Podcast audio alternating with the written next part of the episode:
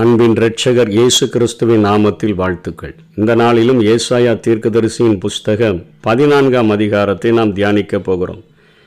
இந்த அதிகாரத்தினுடைய முதல் மூன்று வசனங்களிலே இஸ்ரவேல் ஜனங்கள் தங்கள் நாட்டிலிருந்து துரத்தப்பட்ட இடங்களிலிருந்து தங்களுடைய நாட்டிற்கு திரும்ப வருகிறதையும் இஸ்ரவேல் அல்லாத அநேக ஜனங்கள் இஸ்ரவேலோடு கூட சேர்த்து கொள்ளப்படுகிறதையும் தேவன் உலகத்தின் அனைத்து மக்களையும் நேசிக்கிறார் என்கிற செய்தியையும் முதல் மூன்று வசனங்களிலே ஏசாயா குறிப்பிடுகிறார். அதற்கு பின்பாக நாலாம் வசனத்திலிருந்து பதினோராம் வசனம் வரையிலும் பாபிலோன் அரசனையும் உபத்திரவ காலத்தில் பேரரசனாக திகழும் அந்தி கிறிஸ்துவையும் இணைத்து அவர் பேசுகிற வசனங்கள் குறிப்பிடப்பட்டுள்ளன. அதற்கு பின்பாக அவர் அசீரியாவினுடைய அழிவையும் தீரு தேசத்தினுடைய அழிவையும் பெலிஸ்தியர்களினுடைய அழிவையும் குறிப்பிட்டுவிட்டு கடைசி முப்பத்தி ரெண்டாம் வசனத்தில் அவர் அழகாக ஆண்டவரை இருக பிடித்து கொண்டால் எப்படிப்பட்ட ஒரு ஆசீர்வாதத்தை நாம் பெற்றுக்கொள்ள முடியும் என்கிற காரியத்தை சொல்லி இந்த அதிகாரத்தை முடிக்கிறதை நாம் பார்க்கிறோம். இந்த அதிகாரத்தில் இந்த உலகம் முழுவதையும் தன்னுடைய கண்ட்ரோலுக்குள்ளாக வைத்துக்கொண்டு எல்லா மனிதர்களையும் திகைக்கை பண்ணுகிற சாத்தானை நம்முடைய கண்களுக்கு தெரியாத அநேகருக்கு அறிந்திராத அறிந்திருக்கக்கூடிய சிலர் இப்படிப்பட்ட சாத்தான் எப்படி தோன்றினான் என்பதை முழுமையாக நாம் அறிந்து கொண்டோம் என்று சொன்னால் ஆண்டவுடைய சமூகத்திலே நாம் நெருங்கி வருகிறதற்கு அத்தனை ஒரு வாய்ப்புள்ளதாக இருக்கும். இந்த ஏசாயா தீர்க்க தரிசன புஸ்தகத்தின் பதினான்காம் அதிகாரத்தையும் எசேக்கியல் தீர்க்க தரிசன புஸ்தகத்திலே இருபத்தி எட்டாம் அதிகாரம் பதினோராம் வசனத்திலிருந்து பதினெட்டாம் வசனம் வரையிலும் உள்ள பகுதிகளை நாம் இணைத்து படித்தோம் என்று சொன்னால் சாத்தான் எப்படி உருவானான் என்கிற காரியத்தை நாம் அறிந்து கொள்ள முடியும். ஆண்டவர் யாருக்கும் சாத்தான் என்று பெயரிடவில்லை. சாத்தானை அவர் படைக்கவும் இல்லை. ஆண்டவர் படைப்பு அவருடைய சிருஷ்டி எப்படி சாத்தானாக மாறிவிட்டது என்பதை இந்த இரண்டு பகுதிகளும் குறிக்கிறதை நாம் பார்க்கிறோம். அவன் இருபத்தி எட்டாம் அதிகாரம் எஸ்ஐக்கியலிலே சொல்லப்படும் பொழுது அவனை பொறுத்தவரையிலும் அங்கே தீரு ராஜாவினுடைய தொடர்பில் குறிக்கப்படக்கூடியவனாக இருந்தாலும் சாத்தானை குறித்து அவனுக்கு ஆளுகை இருந்தது. முத்திரை மோதிரமாக அவனை ஆண்டவர் உண்டாக்கி இருந்தார். ஞானம் நிறைந்தவனாக அவனை உண்டாக்கி இருந்தார். அவனை ஏரேனிலே கொண்டு வைத்திருந்தார். இரத்தனங்களினால் அலங்கரிக்கப்பட்டவனாக அவன் இருந்தான். அவனுக்கு இசை கருவிகள் இருந்தது. தேவனுடன் காப்பாற்றுகிற ஒரு கேருப்பாக இந்த கேரு பணியை அவன் காப்பாற்றுகிற பணியையும் செய்தான். இசைக்கருவிகளை மீட்டு ஆராதனை நடத்தக்கூடியவனாக அவன் இருந்தான்.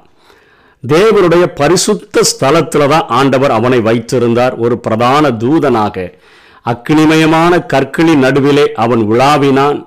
அவன் தேவனால் சிருஷ்டிக்கப்பட்டவன் என்று இசை இசைக்கியலிலே குறிப்பிடப்படுகிறது. அவனை குறித்து அவன் அநியாயம் காணப்படுகிற வரையிலும் அவன் குறைவற்று இருந்தான்.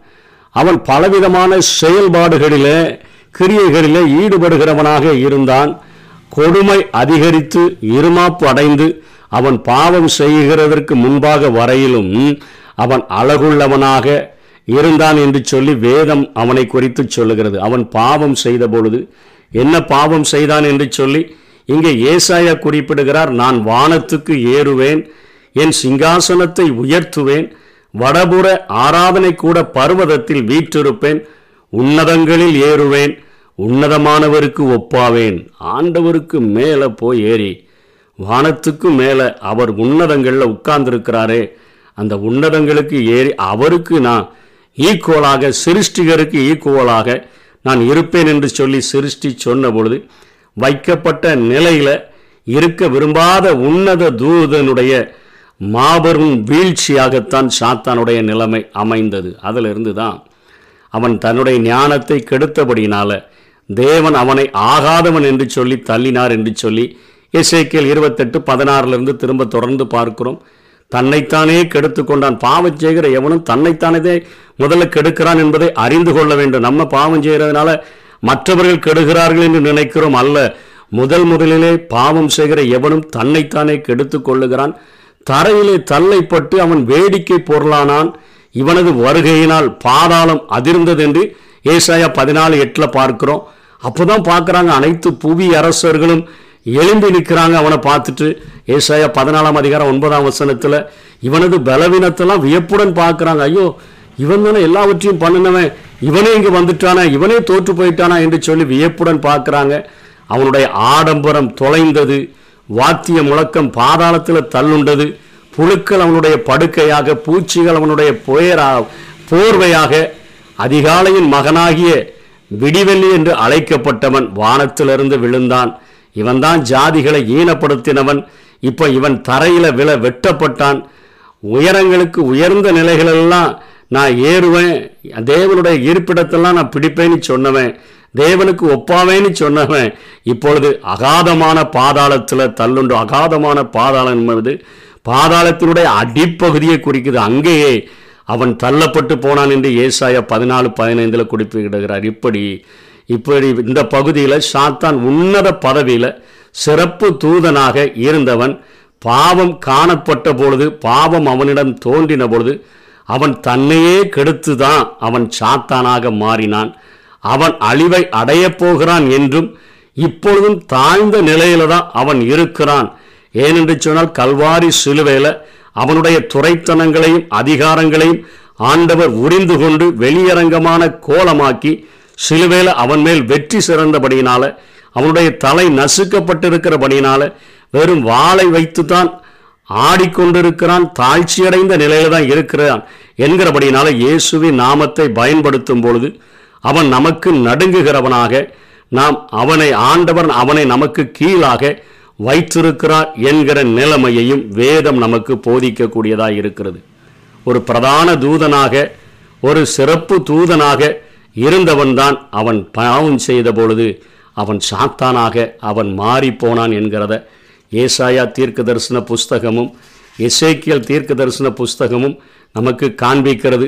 ஆண்டவருடைய சாயலில் உருவாக்கப்பட்ட நம்மை பார்க்கும் பொழுது நம்ம ரட்சிக்கப்பட்டு அக்கிரமங்களினாலும் பாவங்களினாலும் மறித்தவர்களாகிய இரு மறுத்தவர்களாய் இருக்கும் இருக்கிற நம்மை அவை அவர் உயிரோடு கூட எழுப்பி அந்த உன்னதங்களில் அவர் அருகில உட்கார வைக்கும்போது நம்மை குறித்த வெளிப்பாடுகளை எல்லாம் அவன் அறியுகிறபடியினால நம்ம மேலே கோபம் கொண்டு இரவும் பகலும் நம்ம மேலே குற்றம் சுமத்துகிறவனாக நம்மை எப்படியாவது பாவத்தில் தள்ளி நம்மை அழித்து விட வேண்டும் என்று சொல்லி இரவும் பகலும் போராடுகிறவனாக ஒரு ஹார்ட் ஒர்க்கராக நம்முடைய காரியங்களையே சார்ந்து கொண்டு அவன் அலைகிறான் என்கிறதை நாம் வேதத்திலிருந்து கற்றுக்கொள்ள முடியும். யோபுவினுடைய வாழ்க்கையிலும் அவன் யோபுவை குறித்து ஆண்டவரிடத்தில் அப்படிதான் கம்ப்ளைண்ட் பண்ணுகிறான்.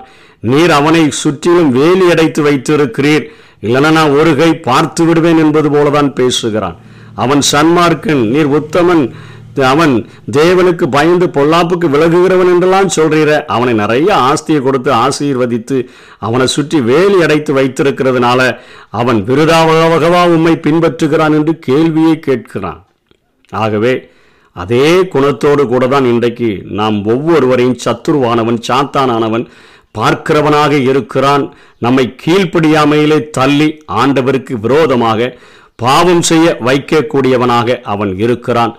அவனை அவனுடைய சுபாவத்தை அவனுடைய குணாதிசயங்களை நாம் கண்டுகொண்டோம் என்று சொன்னால் நிச்சயமாக ஆண்டவருக்கு பிரியமுள்ளவர்களாக நாம் வாழ முடியும். அதே போலதான் இருபத்தி ஓராம் வசனம் ஏசாயா பதினாலு இருபத்தி ஒன்றில் பாபிலோனிய அரசினுடைய அந்த வீழ்ச்சியை குறித்து அவனுடைய பாபிலோனுடைய அழிவை குறித்து ஆண்டவர் சொல்லுகிறார்.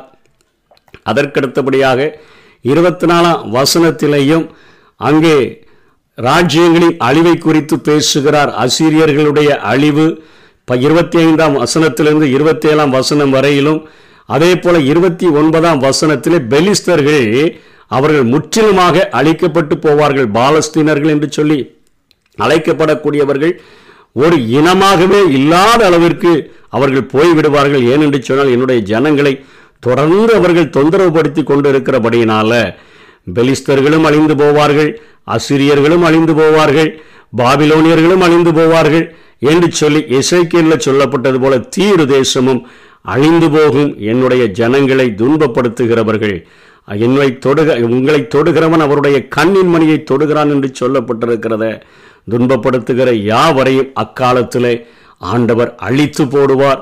இதில் அநேக தீர்க்க தரிசனங்கள் அந்தந்த நாட்களிலே நிறைவேறின சில தீர்க்க தரிசனங்கள் ஆண்டவுடைய இரண்டாம் வருகையின் போது நிறைவேறக்கூடியதாக இருக்கிறது. முப்பத்தி ரெண்டாம் வசனத்தில் கர்த்தர் சியோனை அஸ்திபாரப்படுத்தினார். ஆண்டவுடைய பிள்ளைகளை ஆண்டவரை நேசிக்கிற ஸ்தலத்தை அஸ்திபாரப்படுத்தினார். அவருடைய ஜனத்தில் சிறுமையானவர்கள் அதிலே திடன் கொண்டு தங்குவார்கள் என்பதை குறித்து இங்கே ஏசாயா குறிப்பிடுகிறான். எசேக்கியா அரசனாகும் போது ஆகாஷ் தேவனுக்கு விரோதமாக அருவாரப்பானதை செய்து தேசத்தை சீர்குலைக்க பண்ணியிருந்தான்.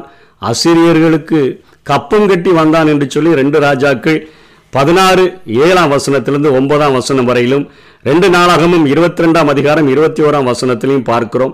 எசேக்கியா தேவனை சார்ந்து நின்று அசிரியாவுக்கு கப்பம் கட்டுவதை தவிர்த்து நகர முற்றுகை போட போட்ட போவதிலும் விசுவாசமுடன் இருந்தார். அந்த காரியங்கள் ரெண்டு ராஜாக்கள் பதினெட்டாம் அதிகாரம் ஏழாம் வசனத்திலும் ரெண்டு நாளாகவும் முப்பத்தி ரெண்டாம் அதிகாரம் ஒன்று டு இருபத்தி மூணிலையும் காணப்படுகிறது.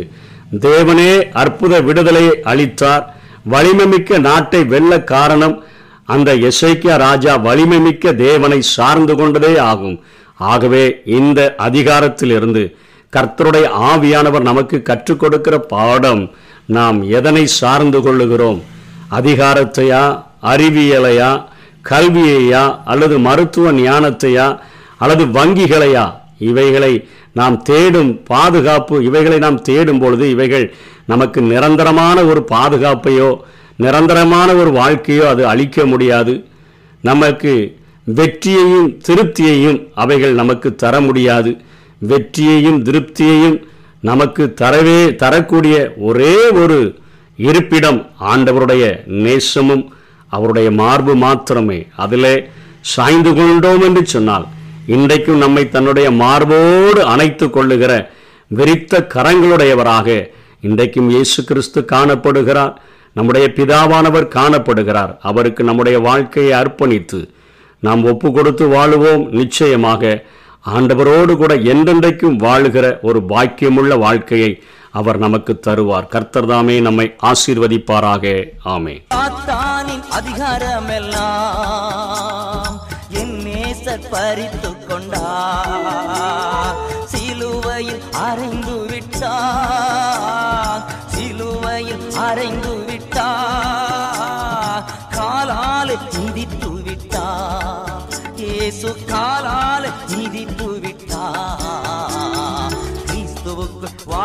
எனக்கு எப்போதும் வெற்றி உண்டு? கிறிஸ்துவுக்கு வாழும் எனக்கு எப்போதும் வெற்றி உண்டு?